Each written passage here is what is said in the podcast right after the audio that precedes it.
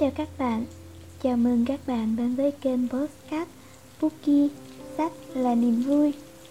Đây là postcard đến từ một tổ chức phi lợi nhuận cùng tên với sứ mệnh là nâng cao văn hóa đọc trong cộng đồng trẻ Việt Nam. Tại đây chúng mình sẽ cùng nhau chia sẻ về các chủ đề như cảm nhận về những cuốn sách thú vị, truyền cảm hứng đọc sách, các quan niệm về cuộc sống hay các hoạt động của một tổ chức phi lợi nhuận. Hy vọng các bạn sẽ có một khoảng thời gian vui vẻ và thư giãn khi nghe podcast của chúng mình nhé.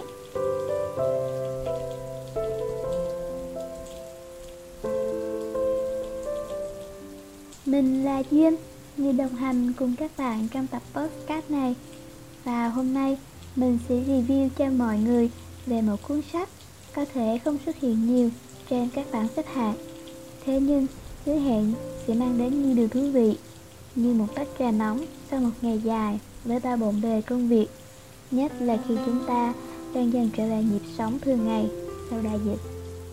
Cuốn sách có tên là hôm nay hay chỉ yêu thôi tựa đề rất là ấn tượng mạnh đối với mình. Như kiểu, mỗi khi ta thức dậy, điều đầu tiên ta hay nghĩ đến đó là hôm nay nè, mình hãy chỉ yêu thôi, mình sẽ bớt câu ghét với mọi người xung quanh đi. Cuốn sách có thiết kế với hình ảnh là một người thiếu nữ đang chạy xe đạp tại một khu rừng có núi non trông cực kỳ bình yên và thư giãn. À, còn có cả bút mát nữa. Mèo nhà mình đã cắn nên trông hơi nhanh nhẹ một chút xíu. Mình không rõ về tác giả Rachel Massey Stafford lắm. Có vẻ không được nổi tiếng ở nước mình. Thế nhưng theo mình tìm hiểu thì các tác phẩm của cô từng nằm trong top bán chạy của tờ New York Times và công việc chính hiện tại của tác giả đã là giáo viên. Hình như Việt Nam mình chỉ mới xuất bản cuốn này thôi thì phải.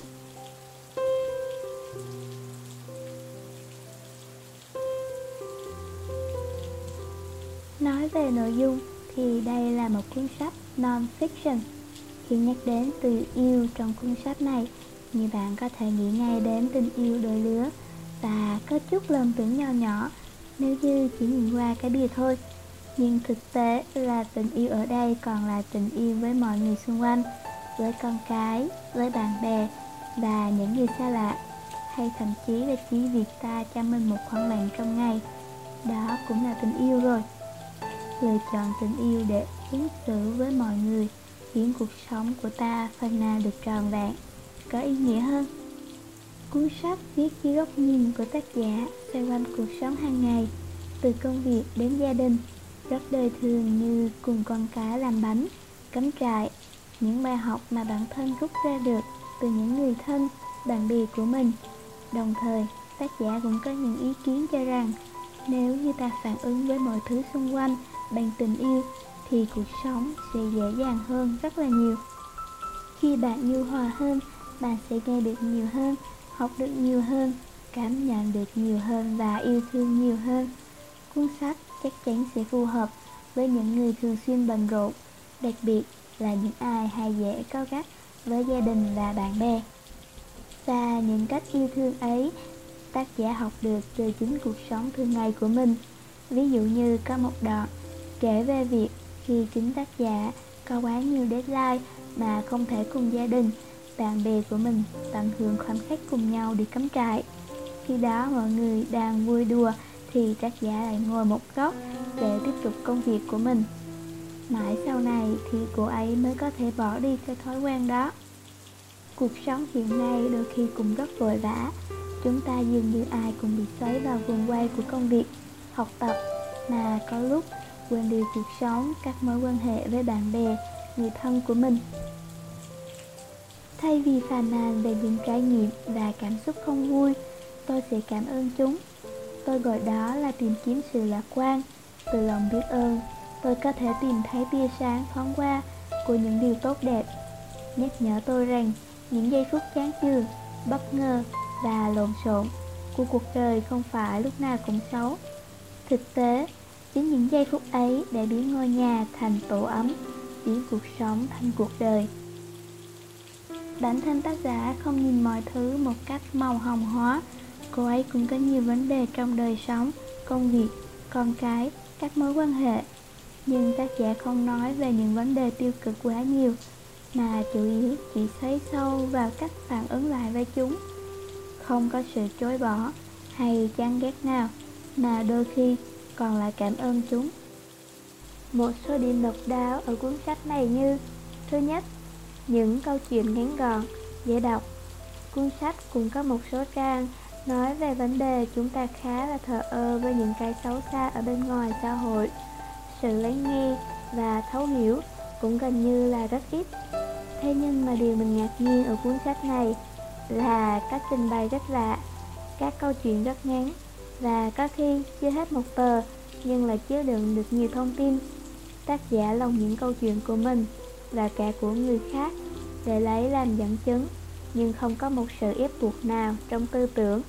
Như bạn phải làm như thế này, như thế kia, hay bạn phải yêu đi, phải cởi mở lên.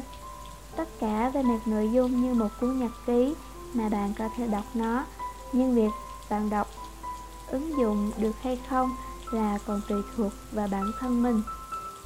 Hai, ghi nhớ mỗi ngày dành cho chúng ta ở cuối mỗi um, mình gọi là bài học đi vì cuốn sách này không được chia theo chương.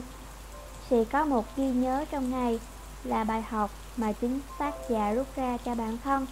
Một trong những bài học ghi nhớ thường xuất hiện mỗi bài rất ấn tượng đó là không phải lúc nào tôi cũng có thể luôn lựa chọn tình yêu giữa muôn vàng tình huống này thử thách nhưng tôi hoàn toàn có thể gắn dịu dàng hơn những giọng nói, những cái chạm ý kiến cá nhân và cả thời gian biểu nhẹ nhàng, thoải mái hơn. Chỉ một chút mềm mỏng cũng đủ mang lại hòa bình cho những cảnh khó khăn. Ngày hôm nay tôi sẽ ăn mừng, Mỗi lúc bản thân dịu dàng hơn Khi phản xạ đầu tiên của tôi là gai góc 3. Bốn mục lục được dừng theo bốn mùa. Một trong những điểm ấn tượng khác mà khá là độc đáo ở cuốn sách này đó là cách trình bày ở phần mục lục Các mục lục được chia theo bốn mùa Xuân, Hạ, Thu, Đông Mỗi một mùa sẽ ứng với một câu chuyện, chủ đề khác nhau, một bài học khác nhau. Mùa xuân nói về vấn đề mở lòng, tái sinh, những thói quen mới và sự trưởng thành. Mùa hạ về tỏa sáng rực rỡ như cái nắng da mặt trời, nói về sự chân thật, kết nối và chấp nhận. Mùa thu gói ghém lại và nói về sự biết ơn, lòng khoan dung và nhận thức. Cuối cùng, sự nhẫn nại của mùa đông với nhiều hy vọng, lời động viên và sự suy xét. Sẽ rất tuyệt vời nếu như các bạn có thể đọc cuốn sách này theo từng mùa trong sách, ứng với từng mùa trong thực tế của chúng ta.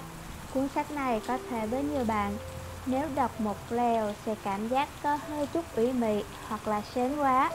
Nhưng nếu mỗi ngày đọc một ít, ứng với các tháng, các mùa trong sách, sẽ có một trải nghiệm đọc rất là mới mẻ đấy và sống chậm lại phản ứng với các vấn đề bằng tình yêu và sự khoan dung là một trong những cách khiến cho tâm hồn chúng ta trở nên bớt điên đảo hơn bình yên hơn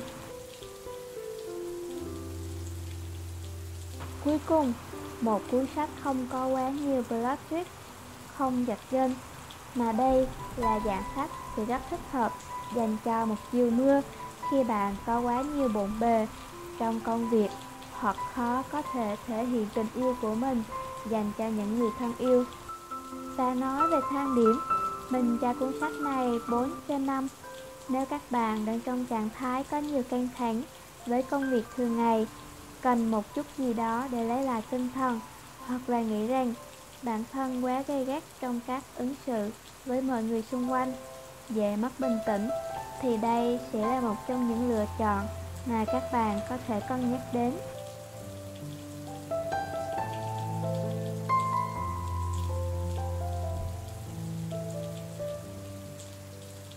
Và nội dung của tập podcast ngày hôm nay đến đây là hết. Đừng quên, lịch phát sóng của chúng mình là lúc 8 giờ tối thứ tư hàng tuần nhé. Và nếu có bất kỳ thắc mắc hay muốn góp ý gì cho podcast của Bookie, hãy cứ thoải mái chia sẻ với chúng mình bằng cách liên hệ trực tiếp với fanpage Bookie sách là niềm vui hoặc gửi đến email bookieislightly.gmail.com Điều đó sẽ giúp Bookie chúng mình có thêm nhiều kinh nghiệm và động lực hơn để ra mắt các tập podcast tiếp theo. Và cuối cùng, đừng quên các tập tiếp theo sẽ được phát sóng trên Spotify trong tháng 11 của chúng mình nha. Bao gồm 9. Chọn kỳ công thay cho kỳ vọng 10. Món quà ngày 20 tháng 11 11. Tham gia hoạt động ngoại khóa ở tổ chức phi lợi nhuận có gì thú vị 12. Cảm nhận về sách một lần nữa cảm ơn các bạn đã theo dõi và hẹn gặp lại mọi người trong tập podcast tiếp theo.